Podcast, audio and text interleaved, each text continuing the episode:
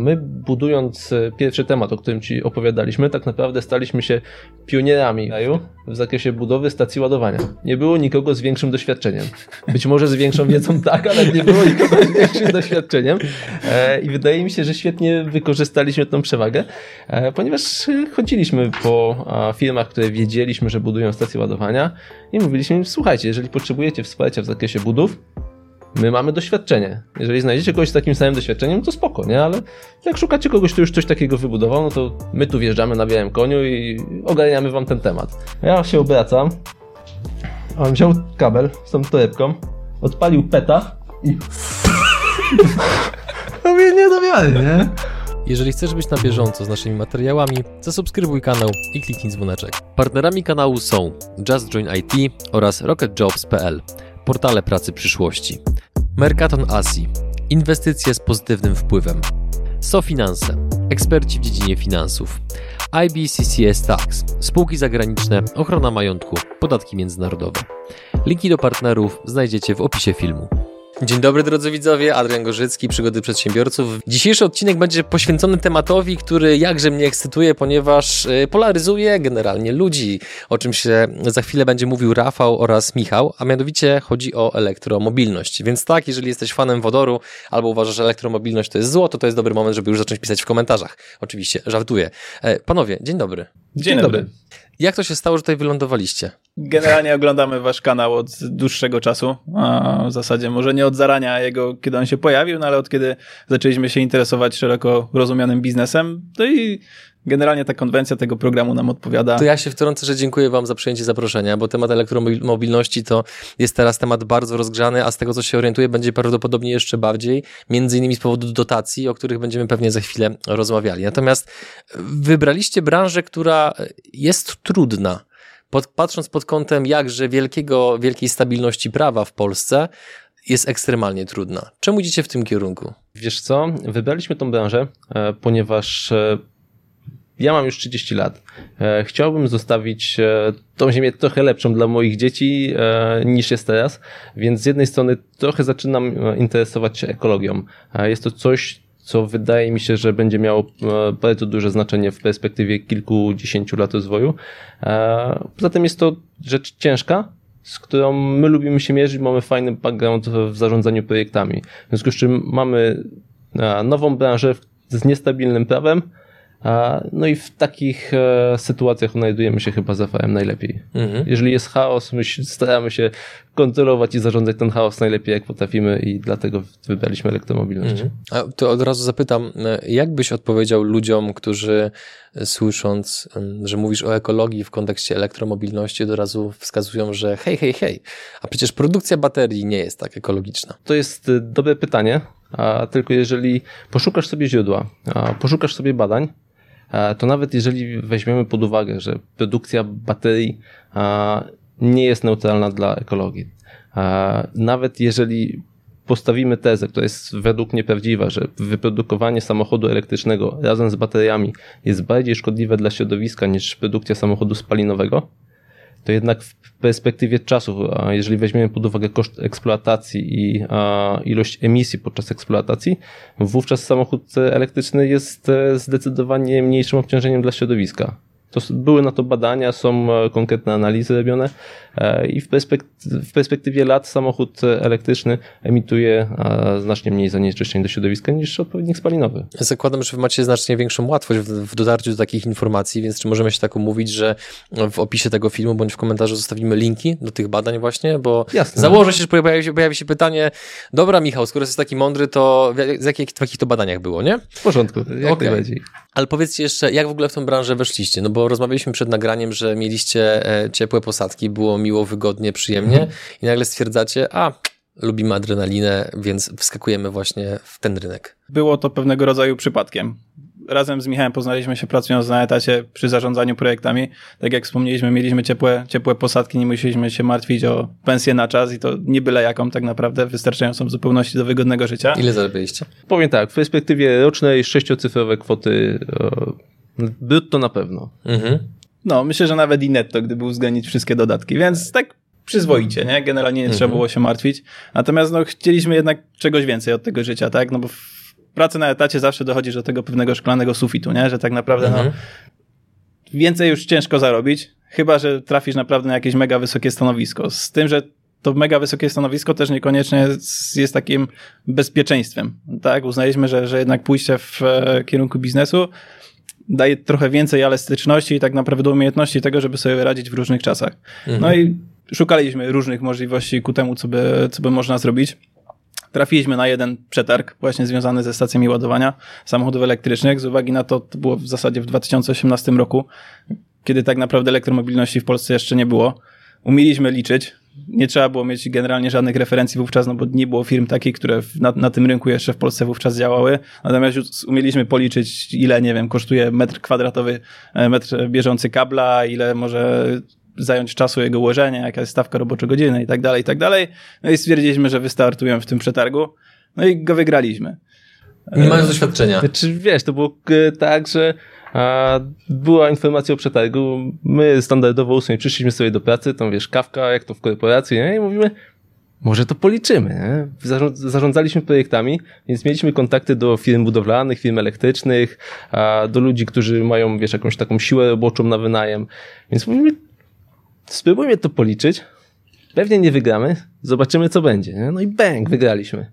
Mhm. I kompletnie nie wiedzieliśmy, co mamy zrobić, nie? Tak naprawdę wtedy mówimy, a co to w ogóle są za materiały, nie? Gdzie to kupić? Patrzyliśmy na zestawienia materiałów, na projekty, my kompletnie nie wiedzieliśmy, na co patrzymy, nie? Mhm. A Rafał w tym momencie o prądzie wiedział mniej więcej tyle, że płynie, że jak wsadzi dwa palce do gniazdka, to go kopnie. A mieliśmy wybudować linię zasilającą do stacji ładowania, nie? Aha. A... No i jak sobie z tym poradziliście? Znaczy, bo... generalnie wiesz, jakby było nam o tyle łatwiej, że my mieliśmy pewien background taki techniczny, bo tak naprawdę obydwoje jesteśmy inżynierami. Ja skończyłem budownictwo, Michał automatykę i robotykę. Więc jakby ten pewien taki background techniczny, inżynierski mieliśmy, i umieliśmy po prostu myśleć. Myślę, że to nam generalnie w jakiś tam sposób pomogło, natomiast no, nie mieliśmy takiej stricte wiedzy, wiedzy elektrycznej. Ale mieliśmy związek też z zarządzaniem projektami i sami dla firmy, dla której pracowaliśmy, poszukiwaliśmy różnych podwykonawców, różnych firm projektowych i tak dalej, i tak dalej. No więc poszliśmy w tym kierunku. Znaleźliśmy firmę któ- po prostu podwykonawczą, która miała nam to zrobić. Wszystko miało być pięknie, pięknie, ładnie. A jak było? Co, no podpisaliśmy umowę, na etapie umowy... Twój r- r- ruch brwiami już mi generalnie wiele powiedział, nie? Więc tak. Słucham uważnie. E, wiesz co, podpisaliśmy umowę z podwykonawcą, a, którego znaliśmy też e, w pewien sposób e, z firmy, gdzie byliśmy na etacie. No i wiesz, podpisujemy umowę, on nam opowiada, że ma dwunastu ludzi, że jak się zepnie to może piętnastu, że spokojnie da sobie radę w tym terminie, który nam określił. No i pomyśleliśmy sobie, wiesz, no mamy gościa, podwykonawcę, poważny facet, ubrany, wiesz, jak człowiek, który odniósł sukces, autem przyjechał jak człowiek, który odniósł sukces, mówimy, na pewno wywiąże się ze swoich słów, nie? No i stwierdziliśmy, że będziemy sobie chodzić dalej do pracy a, i cóż, no raz na jakiś czas sprawdzimy, jak idą postępy. Przyjechaliśmy po tygodniu i zobaczyliśmy dwie osoby, tego gościa, z którym podpisaliśmy umowę, jego ojca. Jak siedzą na budowie i wiesz, drapią się po głowie i mówią, i te, też widać, że kompletnie nie znają się na elektryce, nie? I mówimy, okej, okay, jest kłopot. Mm. Zaczynają się pierwsze schody, to jednak nie będzie wyglądało tak, że będziemy sobie przychodzić od ósmej do szesnastej do pracy na etacie, wrócimy do domu, włożymy kapcie, a tu temat sam się zabi. Wtedy zrozumieliśmy, że jednak taki model biznesowy nie zaprowadzi nas za daleko. No i jak się skończyła ta historia? No... Skończyła się, znaczy skończyła się generalnie finalnie dobrze, tak? Bo, bo temat e, zrobiliśmy, te stacje uruchomiliśmy, tak? Dostaliśmy tam jakieś później referencje, które nam pozwoliły na to, żeby, żeby iść dalej. Natomiast no nie obyło się bez takich tak naprawdę kłopotów pośrednich, tak? Tego typu, że no w pewnym momencie dostaliśmy tam groźby kar umownych i tak dalej, gdzie, gdzie tak naprawdę z naszej perspektywy, z perspektywy ówczesnej, no to były jakieś horrendalne pieniądze, no to trochę się pospinaliśmy, no i generalnie kończąc tą pracę z etatu o, o tej szesnastej ściągaliśmy koszulę, ubieraliśmy ciuchy robocze, no i tam do dwudziestej czwartej przez cały tydzień, łącznie z sobotami, niedzielami, sami układaliśmy te kable, kopaliśmy.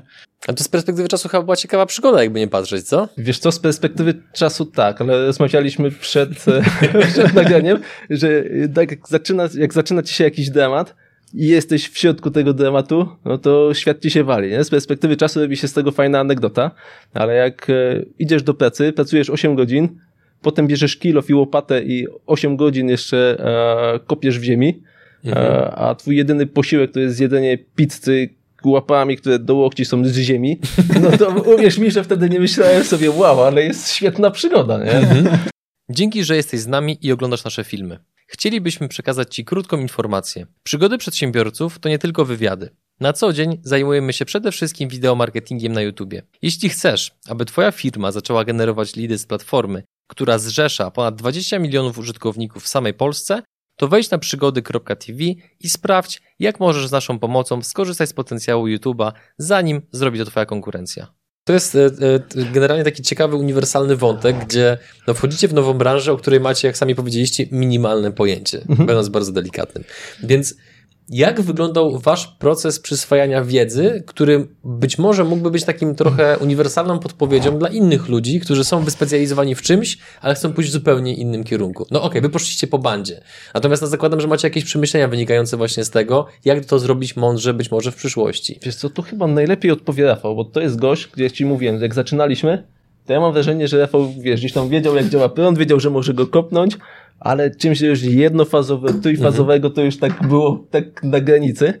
A dziś, wiesz, Rafał po tych trzech latach a, liczy stacje transformatorowe, jakie dobrać do budowy, wiesz, sieci średniego napięcia, gdzie no, w ciągu trzech lat, wiesz, ten przeskok na elektrotechnice jest u niego tak ogromny, że mówię, wow, nie? Jednak mhm. to nie jest tak, że przychodzi do ciebie, bo mamy też pracowników i oni czasami, wiesz, czy tam podwykonawców, oni przychodzą i mówią, no nie znam się na tym, nie? My też się nie znaliśmy, ale wiesz, siedzi obok mnie gość, który w ciągu trzech lat z gościa, który byłby w stanie wetnąć szybokręt do gniazdka, stał się właściwie ekspertem od spraw elektrotechniki. Jak to zrobił? Myślę, że to jest mhm. super pytanie do niego.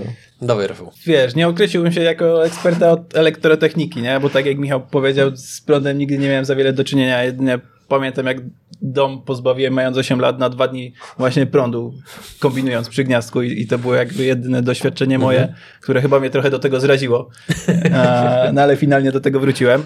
E, natomiast myślę, że takim naszym, powiedzmy, nie wiem, czy nazwałbym to wyróżnikiem, ale generalnie zawsze z Michałem staram się skupić po prostu na szukaniu rozwiązań, tak? Nie na szukaniu problemów, zamartwianiu się, narzekaniu i tak dalej, no tylko zawsze mamy gdzieś tam e, na tym widoku szukanie po prostu rozwiązania, tak? Bez względu na fakt tego, z jakim zagadnieniem będziemy mieli do czynienia i, i myślę, że to nam po prostu, e, po prostu pomaga. No i tak naprawdę tej wiedzy szukaliśmy, wiesz, przeróżnych, e, w przeróżnych źródłach. Wiesz, współpracujemy z elektrykami, którzy tą wiedzę mają bardzo szczegółową. Współpracujemy z projektantami, którzy też tą wiedzę mają bardzo szczegółową, tak? Nie... My we dwójkę, powiedzmy sami z siebie, nie jesteśmy jakimiś takimi mega specjalistami, że nie wiem, zrobimy jakieś skomplikowane projekty i tak dalej, i tak dalej. Natomiast potrafimy jesteśmy, układać klocki. Potrafimy układać klocki, potrafimy generalnie liczyć w jakimś takim a, dużym ogóle, spojrzeć na szereg rzeczy a, z góry, że tak się wyrażę. I, I często przy różnych inwestycjach, które czy to wyceniamy, czy, czy szukamy jakichś rozwiązań dla, dla inwestorów, jesteśmy w stanie znaleźć szereg takich optymalizacji, których projektant tam na przykład nie znajdzie, tak? Bo nie wiem, wymyślimy coś, że można zaproponować w danym przypadku jakieś inne rozwiązania i to wygeneruje, nie wiem, na całej inwestycji dziesięć do dwudziestu procent oszczędności, tak? A projektant narysuje po prostu to, co mu powiesz, nie? On nie będzie myślał nad optymalizacjami. No, to jest wtedy nasza rola mhm. i, i tak naprawdę rola też naszych pracowników, których, a, których mamy. Tak. Powiedziałeś bardzo cenne zdanie. Przepraszam, mhm. chciałbym ten wątek dokończyć. A propos optymizmu, skąd on się u was bierze? Zwłaszcza w Polsce, gdzie generalnie ludzie mają różne tendencje, raczej bardziej w kierunku narzekania, marudzenia i podkreślania, jak jest kiepsko, a nie generalnie co można zrobić.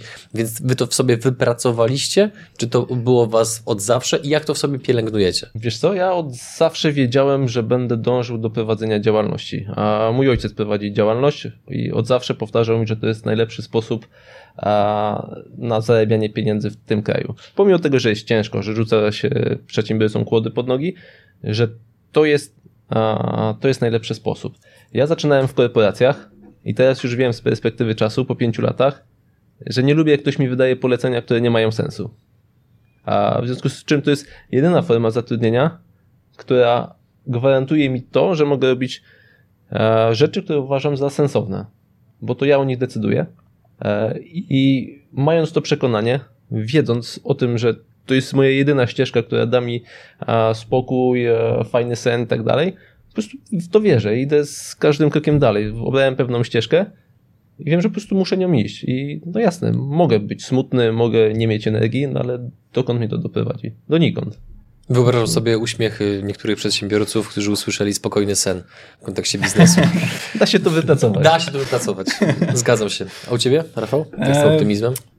Wiesz, generalnie myślę, że to jest tak naprawdę na, na etapie całego życia, on po prostu się pojawiał i w jakiś sposób ewoluował, tak? No bo generalnie idąc przez życie, z szeregiem różnych tematów się spotykałem, tak? Zresztą każdy myślę, że się spotyka, no ale finalnie tak naprawdę z każdego z tych problemów później w jakiś sposób się wychodziło, tak? I kończyło się to, kończyło się to pozytywnie. Zresztą kiedyś jeszcze swego czasu usłyszałem od byłej dziewczyny chyba na etapie liceum, że, że jestem takim dzieckiem szczęścia, bo tak naprawdę z, każdy, z każdej negatywnej rzeczy, a byłem w różnych negatywnych, powiedzmy, miejscach, sytuacjach, jakoś się wylizałem, nie? Generalnie i, i później to przynosiło jakieś pozytywne owoce i póki co idę tym tropem, tak? I... Które było najmroczniejsze? O, najmroczniejsze, tak? Takiego pytania się nie spodziewał. Takiego się nie spodziewałem. Wiesz co... Bo ciężko tutaj w jest... pisałeś, że siedziałeś w więzieniu, nie? Nie, żartuję, oczywiście. Idźmy, idźmy dalej, żarty na bok. Panowie, pogadajmy o e, samej branży. E, Jaki jest generalnie wasz model biznesowy? Na czym wy zarabiacie? Na tym, że budujecie, na tym, że potem tym zarządzacie, na tym, że sprzedajecie prąd? Gdzie jest wasz hajs, mhm. mówiąc tak bardzo e, profesjonalnie? Okej, okay. Wiesz co? My zaczęliśmy od budowy. E, zaczęliśmy budować stacje ładowania. E, w pewnym momencie e, rozwoju rynku powstało kilku dużych, wiodących operatorów e, w Polsce, e, którzy mieli sporo pieniędzy, e, ale nie mieli zasobów wykonawczych. A my, budując pierwszy temat, o którym ci opowiadaliśmy, tak naprawdę staliśmy się pionierami w kraju w zakresie budowy stacji ładowania. Nie było nikogo z większym doświadczeniem. Być może z większą wiedzą tak, ale nie było nikogo z większym doświadczeniem. I wydaje mi się, że świetnie wykorzystaliśmy tą przewagę, ponieważ chodziliśmy po firmach, które wiedzieliśmy, że budują stacje ładowania i mówiliśmy im, słuchajcie, jeżeli potrzebujecie wsparcia w zakresie budów, my mamy doświadczenie. Jeżeli znajdziecie kogoś z takim samym doświadczeniem, to spoko, nie? Ale jak szukacie kogoś, kto już coś takiego wybudował, no to my tu wjeżdżamy na białym koniu i ogarniamy wam ten temat. No i w pewnym momencie, właściwie teraz mogę powiedzieć, że obsługiwaliśmy chyba wszystkich wiodących polskich operatorów w zakresie budów i projektów. Byliśmy im, zaczęliśmy im robić inwestycje pod klucz. A wiesz, na początku budowaliśmy, potem zauważyliśmy, że fajnie by było, gdybyśmy coś zaprojektowali, wybudowali a, i jeszcze dokończyli wszystkie postępowania administracyjne na końcu tego procesu i oddali klientowi kluczyk i powiedzieli, twoja stacja gotowa, możesz sobie na niej ładować, zarabiać na niej pieniądze. Od tego zaczęliśmy. A z biegiem czasu, kiedy wypracowaliśmy już sobie kompetencje, gdzie mogłem w końcu stanąć przed lustrem i powiedzieć, ok, mamy i doświadczenie i trochę o tym wiemy. Coś ogarniam. Tak. No to zaczęliśmy pracować nad rozbudową działu sprzedażowego i teraz również sprzedajemy stacje ładowania i zapewniamy cały, całą ciągłość tego procesu, tak? Jeżeli chciałbyś stację ładowania, no to my pomożemy ci wybrać najlepsze rozwiązanie, zaprojektujemy je, wybudujemy, dostarczymy ci stację, zobaczymy, czy nie musi przejść dodatkowych postępowań administracyjnych, zrobimy to wszystko za ciebie, a ty sobie siedzisz, pijesz kawę, a w kapciach oglądasz Netflixa, a my w pewnym momencie pukamy, mówimy gotowe, oddajemy ci kluczyk i na tym polega nasz model biznesowy. Albo sukcesję na H B O Go. Jeszcze nie oglądałem. Ja też jeszcze nie, znaczy już zabierałem się dwa razy, teraz muszę trzeci. A powiedzcie, kto jest waszym klientem? To jest klient indywidualny, to są firmy, to są sklepy, pasaże handlowe, stacje benzynowe, kto? Jeżeli chodzi o budowy, to dalej będą operatorzy, to dalej są ludzie, którzy mają dużo, duży budżet na rozbudowę własnej sieci, ale nie mają zasobów wykonawczych i szukają kogoś z doświadczeniem, z wiedzą i komu, komu mogą delegować budowę. Jeżeli chodzi o sprzedaż, tutaj pojawiają się klienci indywidualni, ale to jest mniej więcej stosunek osiemdziesiąt procent biznes, dwadzieścia procent klient indywidualny. Tak, tak jeszcze, żeby jeszcze bardziej sprecyzować. Oglądam ten odcinek w tej chwili. Mhm. Kim muszę być albo jakie muszę mieć potrzeby, żeby móc skorzystać z waszych usług? Mieć lub planować zakup samochodu elektrycznego. Gdzieś go musisz ładować. Mhm. A samochód elektryczny... Wiecie, jest szereg typów samochodów elektrycznych, mają różne baterie, różne, różne układy ładowania, w związku z czym my pomożemy ci dobrać to, co u ciebie się najlepiej sprawdzi, bo to nie jest tak, że podepniesz sobie samochód do gniazdka i to zawsze super u ciebie zadziała. Czyli hipotetycznie, jeżeli teraz zastanawiam się na przykład nad Teslą albo e-tronem i chcę go ładować w garażu, to mhm. mogę się do was zgłosić, że hej, czy możecie mi pomóc dobrać odpowiednią tam siłę, Jasne. czy tam cokolwiek powinno być. Dokładnie tak. My zrobimy okay. tak, żebyś czuł się w tym domu bezpiecznie. My mhm. nie, nie, nie wepchniemy ci produktu i powiemy, to jest twój produkt, tylko przeanalizujemy, jaką masz instalację w domu i zrobimy tak, że jak będziesz podpinał swoje auto, to nie będzie ci wybijało na przykład prądu w kuchni. Nie?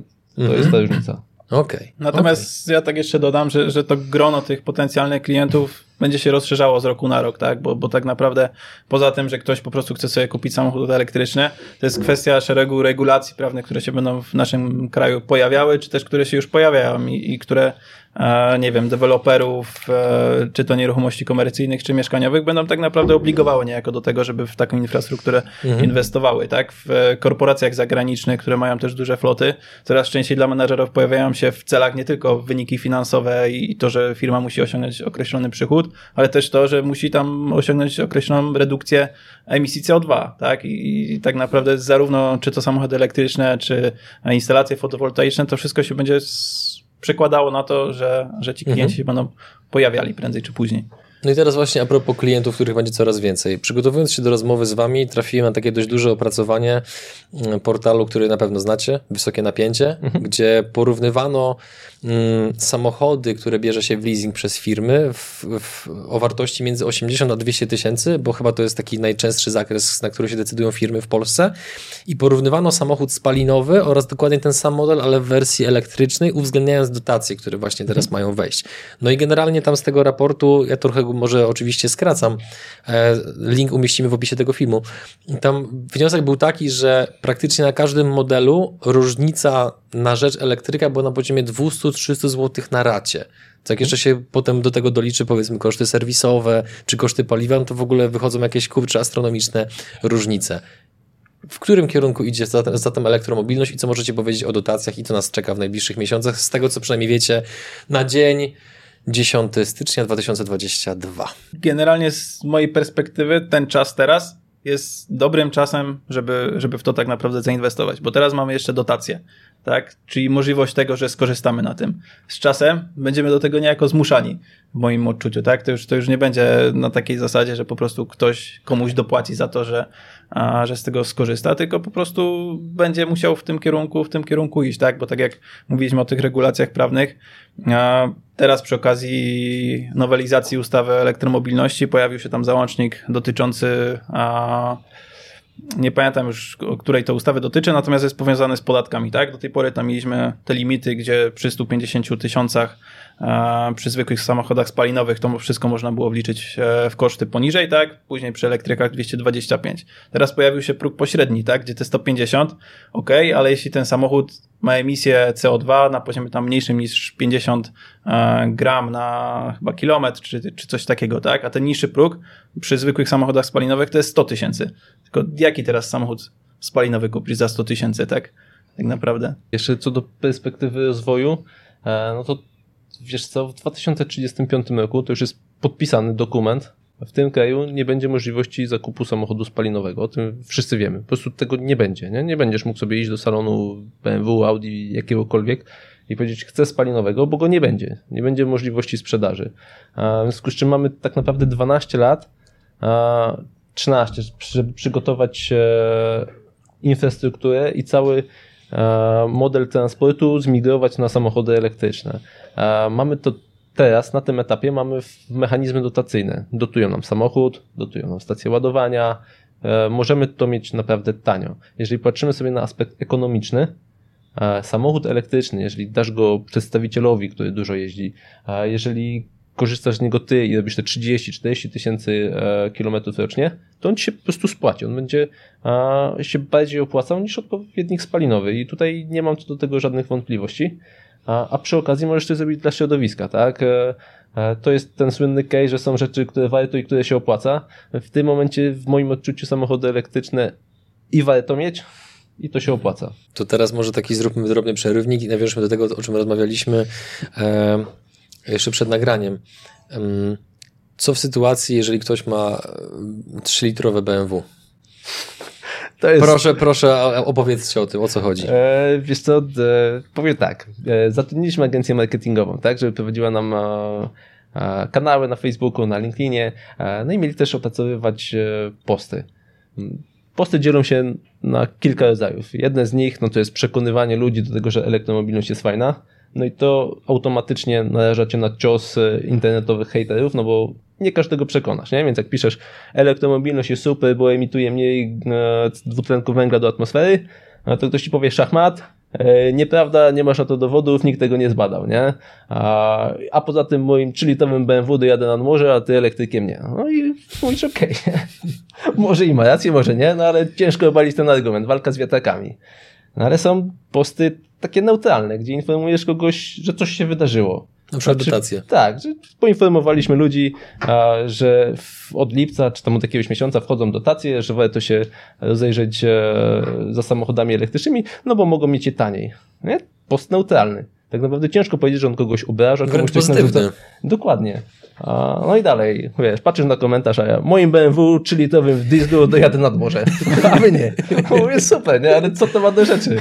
Aha. No i e, widzimy, że elektromobilność bardzo polaryzuje społeczeństwo i ktoś albo to lubi, mhm. albo tego nienawidzi. Nie ma ludzi, jest bardzo mała garstka osób, które mówią, być może jest to fajne, być może się sprawdzi, być może nie, może nie dla mnie, a, no ale tak naprawdę wiesz, patrząc na komentarze pod postami elektromobilności, no to jest tak naprawdę walka na miecze. Podejrzewam, że jakbyśmy wpuścili ludzi do klatki, to oni by się tam pozabijali, nie? No, ja jestem wielkim fanem, nie? To bez, bez dwóch zdań. A powiedzcie właśnie jeszcze a propos, jakie są najczęstsze mity powielane a propos elektromobilności? No bo jednak tutaj staramy się w tym programie przekazywać merytoryczne i sprawdzone informacje, więc zakładam, że w waszej branży mity również muszą występować. Myślę, że najpowszechniejszym jest ten, że samochody elektryczne i produkcja ich baterii są bardziej szkodliwe dla środowiska niż samochody spalinowe. Myślę, że to jest taki najpowszechniejszy mhm. mit. To o tym już rozmawialiśmy na początku, dokładnie nie? Tak. Troszeczkę odbywa to pytanie. Ludziom się wydaje, że jeżeli a, będziemy mieli mnóstwo samochodów elektrycznych, e, no to skąd pojawi się ta infrastruktura do ładowania samochodów? Że wiesz, przyjdzie ktoś z różdżką i powie, tu będzie stacja ładowania, tu będzie stacja ładowania, tam będzie stacja ładowania, wszyscy się będą ładować, rozdajemy stację ładowania, a, a tak naprawdę a, powiem Ci, że to jest e, budowa stacji w tym kraju, no pewnie nie ruszy z miejsca. To nie jest coś, co ci wystrzeli nagle dynamicznie do góry, bo jak miałbyś dzisiaj pieniądze i przyszedłbyś do mnie i powiedział, słuchaj, mam wszystkie pieniądze, mam działkę, weź mi postaw stację ładowania, no to musisz się uzbroić w cierpliwość, bo to może potrwać dwanaście miesięcy, nie? A, długo. Tak, od momentu, kiedy my zrobimy projekt, zatwierdzą go wszystkie urzędy, wszystkie zarządy dróg, nie daj Boże jakiś archeolog, konserwator, no to wiesz, tak naprawdę każdy z tych organów ma trzydzieści dni na wydanie opinii. A masz tak, że wnioskujesz do jednego urzędu o opinię i dwa wydziały wydają ci jedną, wydają ci dwie różne opinie sprzeczne względem siebie. No co i, wtedy? No to jest dobre pytanie, co wtedy? Dzwonisz po tych ludziach, czy czytali, będąc w tym samym urzędzie piętro wyżej czy piętro niżej, czy czytali wzajemnie swoje opinie, które, a, które nam przesłali. No ale tak naprawdę to jest już potem kwestia tego, że musisz z tymi ludźmi negocjować, prosić, dzwonić, no bo oni nie ponoszą żadnej odpowiedzialności za swoje a, mhm. opinie, nie? A powiedzcie proszę jeszcze, no bo generalnie w każdej branży, która dopiero się rozwija, a wydaje mi się, że elektromobilność w Polsce absolutnie się kwalifikuje właśnie do tego, no to kiedy branża się rozwija, to z czasem pojawiają się bardzo różne możliwości zarabiania w branży, mhm. więc biorąc pod uwagę to, że ten program często oglądają właśnie ludzie, którzy mają całkiem spore nadwyżki finansowe, to co wy byście zarekomendowali inwestorom pod kątem tego, żeby chociaż to rozważyli, chociaż się przyjrzeli? Jakie są takie być może nieoczywiste sposoby zarabiania na elektromobilności albo takie, które dopiero być może się pojawią, ale na zachodzie już są na przykład rozwinięte? Najlepszym modelem jest sprzedawanie usługi ładowania, tak? Jesteś inwestorem, masz kawałek działki lub masz jakiś obiekt, i stawiasz sobie przy nim stację ładowania. Ponosisz całe koszty instalacji, ponosisz koszt urządzenia, ale to jest twoje urządzenie. Jeżeli ludzie płacą za ładowanie, to płacą tobie.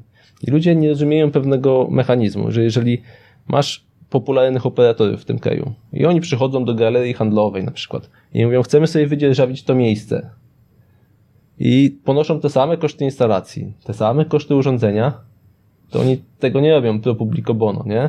Oni jeszcze płacą tobie dzierżawę i mhm. im się to opłaca, a tobie się nie opłaca? skoro hmm. ponosisz dokładnie te same koszty, a plus jeszcze firma musi ci płacić dzierżawę. No i nie to robią, bo wiedzą, że im się to opłaca. Doprecyzuję, bo mhm. też to było właśnie w tym raporcie. Um, oni to robią, bo to im się opłaca już tu i teraz? Czy nie. będzie im się opłacało nie. za chwilę, a oni już po prostu w blokach startowych czekają na dobry moment? Ciężko określić, żeby była to inwestycja, która się spłaci, tu, zaczyna się spłacać tu i teraz i, i nie wiem, w perspektywie dwóch lat generalnie ona się zwróci, tak? Natomiast e, no to jest inwestycja, gdzie trzeba teraz troszkę pieniędzy wyłożyć i w pewnej perspektywie czasu ona zacznie się zwracać. Natomiast patrząc na to, że tak naprawdę na rynek polski zaczynają wchodzić operatorzy, którzy działają, czy też działali wcześniej już na rynkach zachodnich, no to jeśli tam im się to spłaca i, i tak naprawdę wiemy, że tam oni potrafią osiągać stopy zwrotu z inwestycji e, rzędu właśnie dwóch, trzech lat, no to w Polsce też się to zadzieje tak naprawdę, nie? No bo, bo patrząc na to, ile koncerny motoryzacyjne, kraj i tak dalej zainwestowały w to, żeby ta elektromobilność się rozwijała, no to jak dla mnie nie ma do tego odwrotu już teraz, no bo nie przepalą po prostu tych pieniędzy, nie stwierdzą, dobra, to wracamy do spalinowych, nie? Mhm. Tylko ta elektromobilność się będzie roz... E, rozkręcała i będzie szła w tym kierunku. Kwestia tego, że tych możliwości zarobkowania też będzie się pojawiało coraz więcej, tak? Bo takim najprostszym jest budowa takiej sieci własnych a, ładowarek przy jakichś fajnych lokalizacjach, które, nie wiem, przy jakichś galeriach handlowych, przy trasach szybkiego ruchu i tak dalej. Gdzieś, gdzie po prostu ci, ci ludzie często się pojawiają. Natomiast będą się coraz częściej też pojawiały a, alternatywy do tego na takiej zasadzie, że na przykład, nie wiem, masz dom i masz instalację fotowoltaiczną swoją na, na dachu, a, wystawisz sobie stację ładowania Przed, a, przed tak naprawdę swój płot i ktoś będzie do ciebie podjeżdżał i mógł korzystać z tej stacji, tak? Generalnie takie, takie rozwiązania na rynku się też zaczynają pojawiać, gdzie po prostu zwykły Kowalski może, może zacząć z tego mhm. e, korzystać. Zresztą tak samo jak będzie się działo pewnie i z, e, z odkupywaniem przez kogoś nadwyżek z instalacji fotowoltaicznej, tak? No idziemy w tym kierunku. Tak naprawdę elektromobilność też jest jak, jak dla mnie częścią całego pewnego ekosystemu powiązanego właśnie z instalacjami fotowoltaicznymi, z magazynami energii, z całym tak naprawdę I O T, które też mhm. się mega dynamicznie rozwija i będzie rozwijało. Dla osób, które nie znają tego skrótu, gdyby się rozwinął, I O T? Internet rzeczy, tak? Czyli, czyli szereg, szereg rozwiązań, które tak naprawdę będą powodowały to, że wszystko będzie scyfryzowane, tak? W dużym uproszczeniu, że będziesz sobie mógł w pracy włączyć pralkę, która jest w twoim domu. Marzenie. Tak, albo będziesz miał czujnik temperatury, który z automatu włączy mhm. odpowiednie urządzenia, czy to grzewcze, czy chłodzące.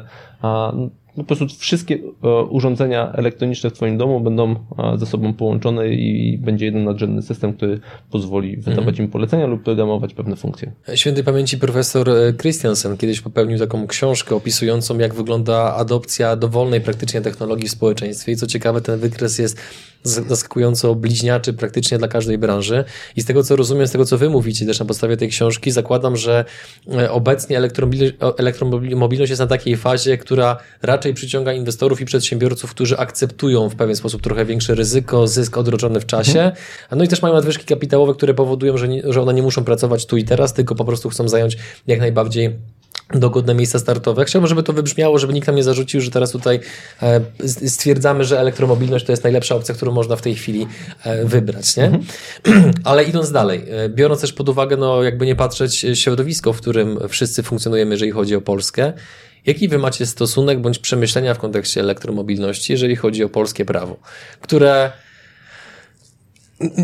powstrzymuję się, żeby nie użyć mocniejszego słowa, które momentami się zmienia bardzo dynamicznie i w sposób bardzo nieprzewidywalny, co też powoduje, że no, zagraniczni inwestorzy nie patrzą na nas zbytnio przychylnym okiem właśnie z tego powodu. Detale i fajne anegdotki będzie miał Rafał, to on nas koordynuje proces projektowy, czyli właśnie walkę z urzędami, ale to polskie prawo jest bardzo zmienne i możesz być projektantem i świetnie projektować na przykład na Śląsku, ale nie poradzisz sobie w Gdańsku, pomimo że to jest miasto, gdzie obowiązuje to samo prawo, gdzie teoretycznie powinny być takie same zasady, ale ten proces projektowy wygląda zupełnie inaczej. Dlaczego? To są chyba jakieś wewnętrzne regulacje miasta, ja nie mam pojęcia, dlaczego to tak wygląda. Generalnie myślę, że tak naprawdę polskie prawo, nie tylko budowlane, powiązane z elektromobilnością i tak dalej, daje zbyt szerokie pole do interpretacji, czy też czasami nadinterpretacji przeróżnych rzeczy. Mhm. Tak, tak naprawdę to, co Michał dał jako przykład, gdzie tak naprawdę możesz przeprocesować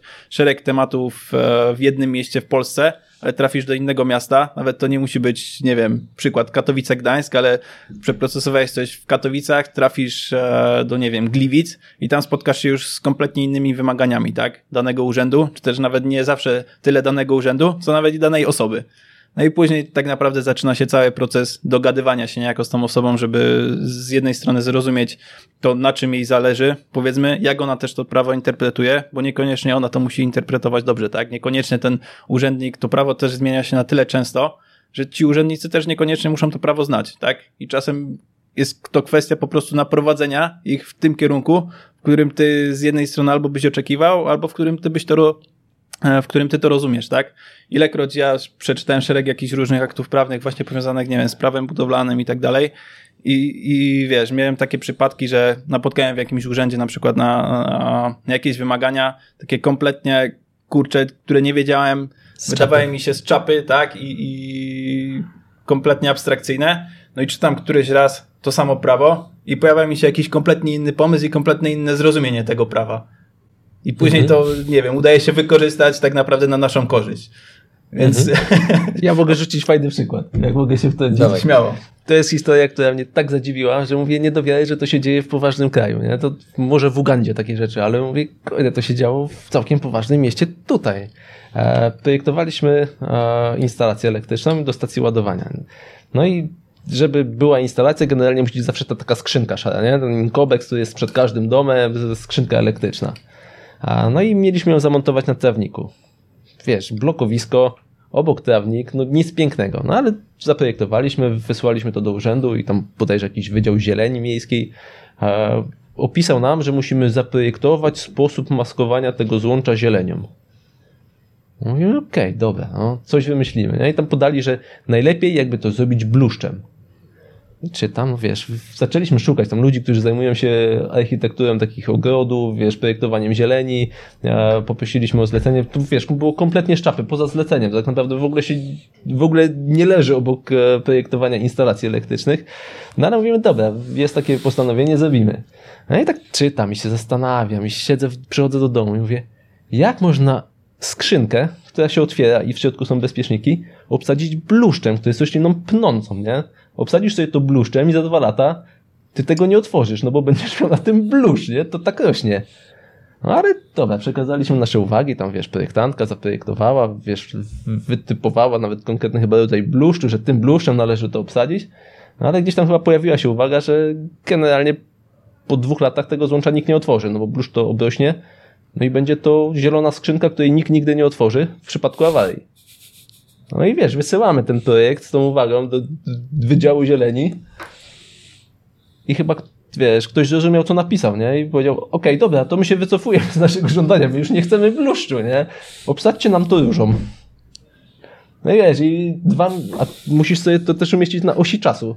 A wy, wysłaliśmy projekt, trzydzieści, po trzydziestu dniach, że mamy obsadzić to bluszczem, wiesz, proces przygotowania projektu, pewnie też z trzydziestu dni, e, wysłanie do urzędu, trzydzieści dni na odpowiedź, odpowiedź dostajemy negatywną, że jednak ktoś zrozumiał, że bluszcz to nie jest najlepsza roślina do obsadzania czegokolwiek, a znowu projekt, znowu wysłanie kolejnej, kolejnej wniosku, kolejnego wniosku o uzgodnienie, znowu trzydzieści dni, no i jak sobie to sumujesz, no to masz pięć razy trzydzieści, to masz sto pięćdziesiąt dni, nie? To masz pół roku.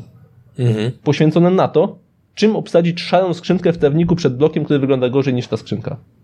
Znaczy absurdem jest też jeszcze, też jeszcze dodam, absurdem jest to, że tak naprawdę często zdarzało się nam tak, że w przypadku lokalizacji i inwestycji, które przewidywaliśmy, że mogą być trudne, szło nadzwyczaj, nadzwyczaj łatwo, tak?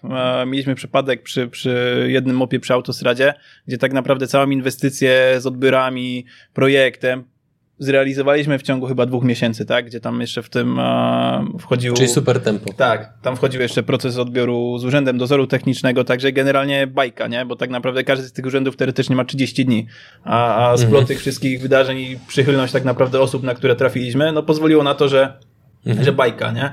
A dla przykładu właśnie tego drugiego skrajnego masz właśnie to, co opowiada Michał, nie? Gdzie, gdzie cały ten proces projektowy, zanim ta stacja powstała, nawet my w zasadzie tam odpowiadaliśmy tylko za proces projektowy. On trwał dwanaście miesięcy, nie? Przy tak naprawdę jakimś kompletnie, mhm. wiesz, małej, małej, drobnej inwestycji, małej, drobnej stacji ładowania, którą gdzieś tam trzeba było przy drodze. Gdzie wiesz, masz działki miasta i miasto chce na swojej własnej działce zainstalować stację ładowania, nie? I trwa to dwanaście miesięcy. Bo uzgodnienia te trwają jedenaście. Powiedzcie mi, trochę nawiązując do pytania wcześniejszego o optymizm.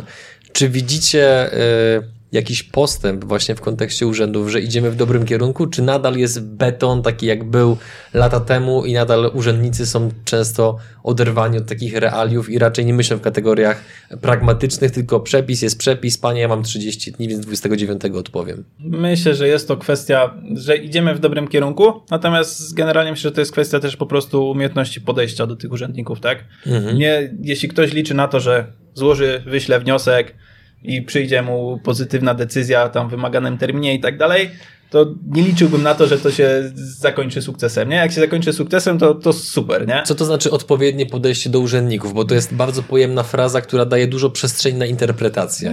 Generalnie, wiesz, ja wychodzę z takiego założenia, że po prostu do tych ludzi trzeba przyjść z uśmiechem, porozmawiać, tak? Też z pewnego rodzaju optymizmem, tak? Wiadomo, czasem, nie wiem, trafisz na jedną z dwudziestu osób, taką, no, gdzie kurczę nie, nie idzie, nie? Nie, nie idzie tego przegadać. No, ale generalnie jeśli przychodzisz do tych ludzi i w miarę jesteś, e, starasz się w pozytywny sposób też tym optymizmem w jakiś sposób ich zarazić, e, tak, i, i pokazać, że po prostu chcesz temat załatwić w miarę w prosty sposób i, i też szukasz sam rozwiązań, proponujesz, co możemy zrobić i tak dalej, no to myślę, że jest to do przeprocesowania, tak. Zresztą Przepraszam cię wtrącę. Najgorsze, co możesz zrobić, to jak dostajesz decyzję odmowną, to wiesz, pytanie na przykład o podstawę prawną, nie? Albo wysłanie od razu strzała do, przez prawnika. No, nie wygrasz. Pokora, cierpliwość, uśmiech i takie. To jest podejście do urzędnika, które trzeba stosować, nie? Podchodzisz, rozmawiasz, opowiadasz, że to wszystko idzie w dobrą stronę, nie walczysz. Mhm. Zaczynasz walczyć, dostajesz czapę. To, to jest automat. Czyli nie mówisz na zasadzie, proszę pana, proszę pani, pan tu pracuje za moje pieniądze. No, czy możesz spróbować? Ale nie wrócę sukcesu, wiesz. Tak jak mi zawsze rodzice mówili, jak byłem, byłem mały, chodziłem pod, do podstawówki, że z nauczycielem i z księdzem nie wygrasz, tak z urzędnikiem w dorosłym życiu nie wygrasz, nie? I, mhm. Czyli lepiej sposobem, a nie siłą. Tak, zdecydowanie. zdecydowanie. Mhm. Panowie, zbliżając się powoli do końca, jeszcze dwa wątki.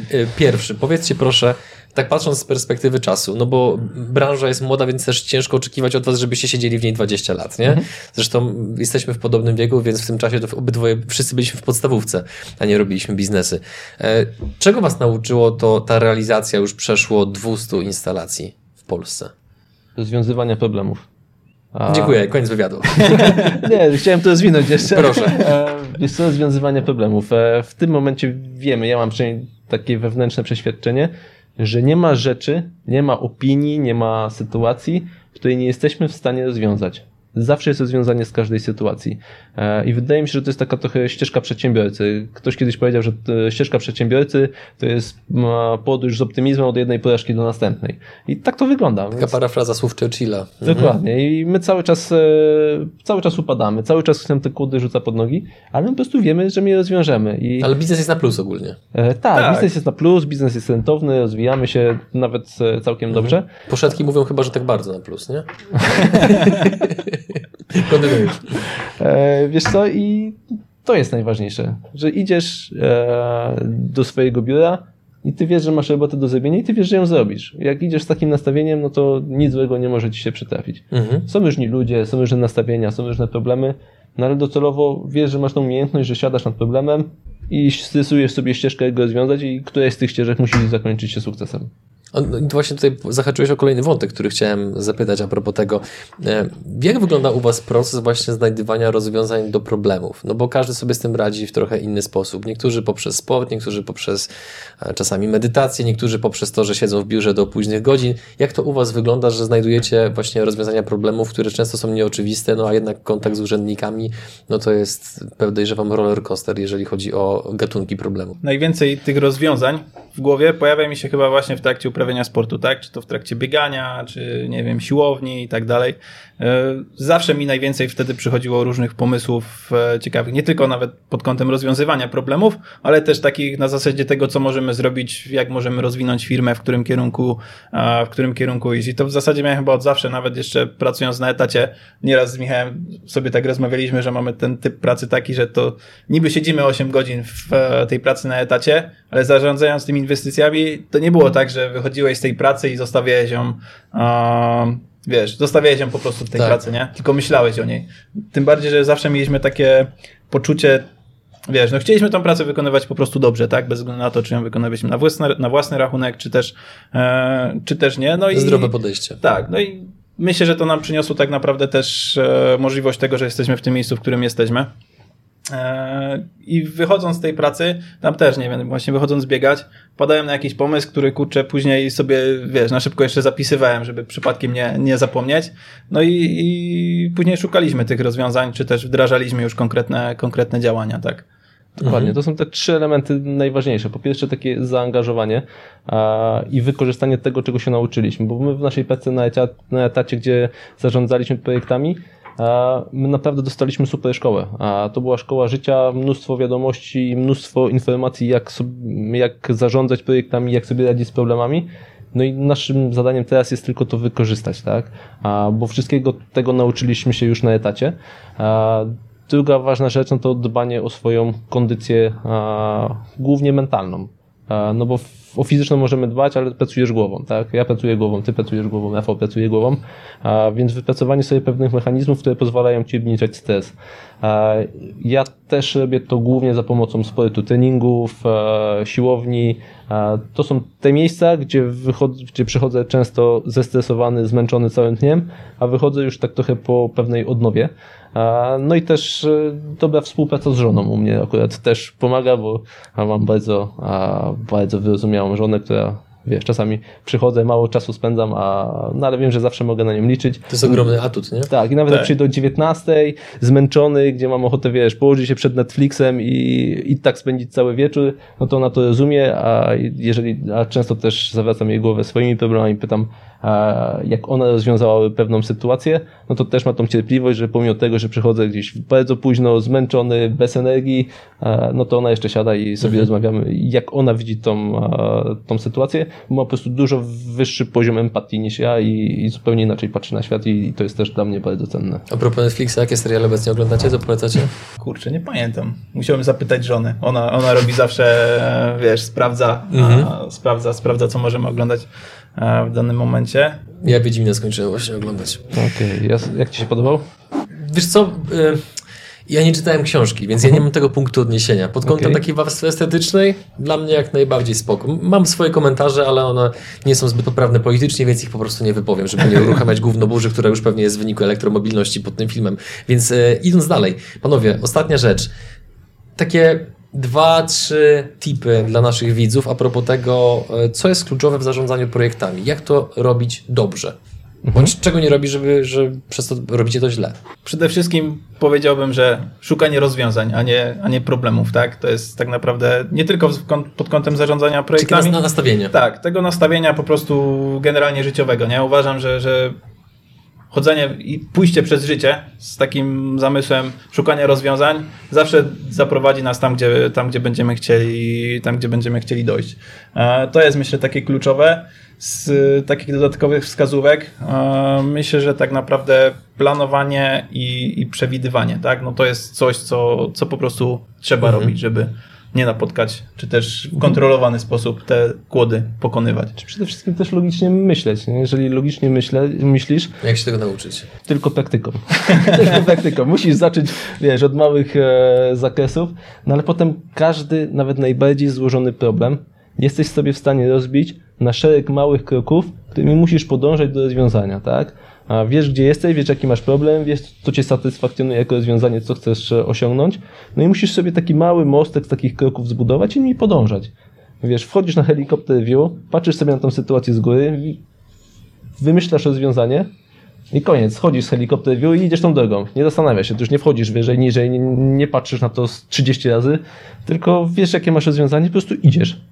Mhm. I wiesz, z perspektywy czasu wydaje ci się, że to jest taka nudna podróż, a ja, ja się trochę zbiłem na Władcy Pierścieni, bo nie umiałem przebrnąć sceny, gdzie oni weszli do lasu. Trzy razy zasnąłem w lesie i powiedziałem, to też zostawiam to, to nie jest książka dla mnie. E, I wiesz, wchodzisz do tego lasu i idziesz. Masz ścieżkę, idziesz i wiesz, że jak sobie to dobrze zaplanowałeś, to dojdziesz do miejsca, gdzie chcesz. To jest zarządzanie projektami. Gdzieś tam masz budżet, gdzieś tam masz harmonogram, a, ale ty na początku musisz spojrzeć sobie na to z góry.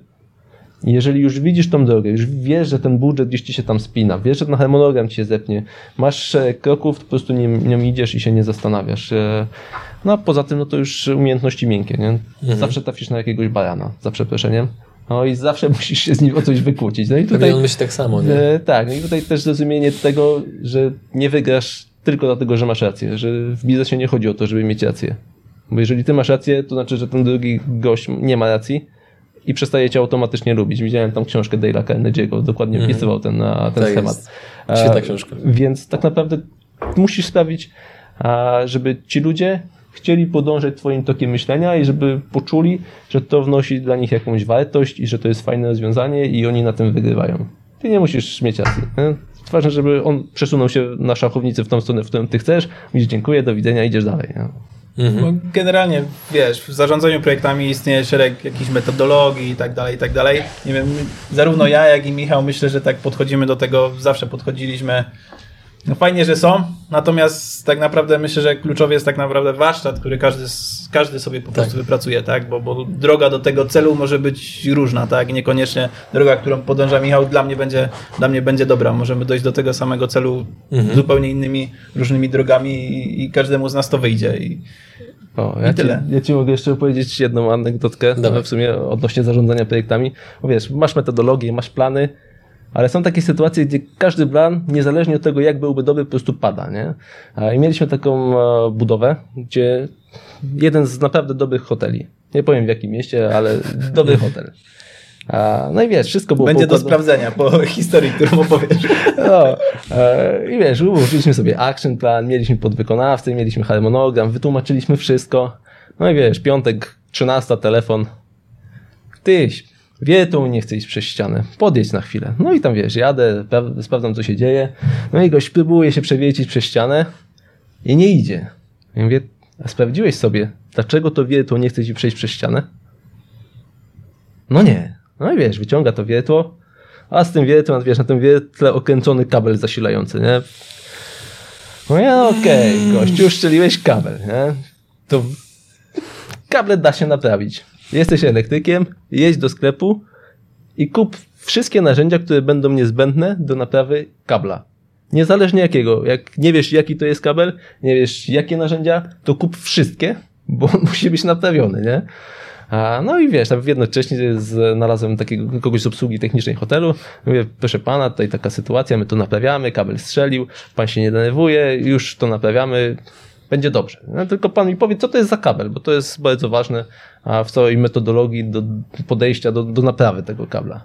No i poszliśmy do jeździelni, wiesz, patrzymy, patrzymy, znaleźliśmy bezpiecznik, który został wybity. No i ten gentleman mówi, no, chłopaki, to jest kabel, który zasila nam oświetlenie parkingowe. On jest na czujniku. Jeżeli zrobi się ciemno, czyli za jakieś pół godziny, może dwadzieścia, może piętnaście minut, no to on automatu poda wam zasilanie ten kabel, więc uważajcie. No ja sobie wychodzę z tej rozdzielni, idę, idę w to miejsce, gdzie ten kabel był przewiercony, patrzę, ten gość, który przewiercił kabel, trzyma, wiesz, dwie półki kabla w rękach, odizolowane, wiesz, gołe przewody i sobie tam, wiesz, patrzy na nie, mierzy, generalnie ma w łapie kabel, który za piętnaście minut mu się włączy zasilanie, nie? Tykająca bomba. Zaświeci się no, razem z nim. Trochę tak. No i mówię, ty stary, wiesz co to jest za kabel? Nie, nie wiem, no jakiś kabel, no, aluminiowy. Mówię, no dobra. Mówię mu, za piętnaście minut popłynie tym taki prąd, że cię zmiecie z tego parkingu. No dobra, no to w porządku, to naprawiamy, nie? No i sobie tam, wiesz, a, jakieś termokurczliwe te opaski pozakładał, nie? Wiesz, miał wszystko do naprawy kabla, tylko w pewnym momencie, jak masz te opaski termokurczliwe, no to musisz podać temperaturę, żeby była termokurczliwa, nie? Więc trzeba jakąś opararkę, no tego nie kupił. No i wiesz, zebrało się już pewne grono tam osób, jakiś tam dyrektor techniczny, jacyś tam a, ludzie odpowiedzialni za obsługę techniczną hotelu. No i wiesz, ja staram się załagodzić sytuację, że tutaj na pewno to jest dobry elektryk, że on sobie ze wszystkim poradzi, że klienci będą mieli gdzie parkować i będzie światło i się nie potkną, nie? No, wiesz, daję chłopowi czas, żeby coś wymyślił. Ja się obracam, on wziął kabel z tą torebką, odpalił peta i... No mnie nie do wiary, nie? Tylko najważniejsza osoba w hotelu, a on petem opala kabel. To jest przeciął. Z tej sytuacji nie da się wyjść z twarzą. Nie wymyślisz na to planu, nie? To jest... Ale piękne. To jest rzecz, na którą nie da się wymyślić żadnego planu, ani nie wymyślisz żadnej komunikacji do tego. Po prostu musisz powiedzieć, że pracujesz z baranem i że to jest już trochę poza twoim zakresem, nie? No, że los tak chciał. E, dobra, panowie, to e, błędując tą super ciekawą rozmowę, powiedzcie proszę naszym widzom i słuchaczom, bo też jesteśmy na podcastach, e, kogo obecnie szukacie do współpracy? Ludzi, którzy są zainteresowani elektromobilnością i planują zakup samochodu elektrycznego dla siebie, dla swojej firmy, a, i trochę nie do końca wiedzą być może jak się za to zabrać, albo szukają fajnego urządzenia, które moglibyśmy im polecić, powiedzieć jakie ma atuty i dlaczego warto a, właśnie takie urządzenie rozważyć. Super. Generalnie mamy taki zwyczaj, że zawsze robimy, oczy zawsze, potem czasu robimy listę obecności i prosimy naszych szanownych widzów, żeby dali znać w komentarzu, jaką branżę reprezentują, ale dzisiaj będzie trochę inaczej, bo ta historia we mnie za bardzo utkwiła. B M W trzylitrowe. Drodzy widzowie, słuchacze, dajcie znać w komentarzu pod tym filmem, jakim autem jeździcie obecnie i czy planujecie na przykład w najbliższym właśnie czasie zakup samochodu elektrycznego. Dlaczego tak? Dlaczego nie? Tymczasem my się żegnamy. Rafale, Michale, dziękuję wam za znakomitą i ciekawą rozmowę, która też miała sporo takich wesołych momentów, które, umówmy się, przyjemnie rozluźniają i pomagają, żeby dynamika była jak największa. I to z mojej strony tyle. Dziękuję za wasz czas. Dziękuję, Dziękuję za rozmowę i fajne, ciekawe pytania.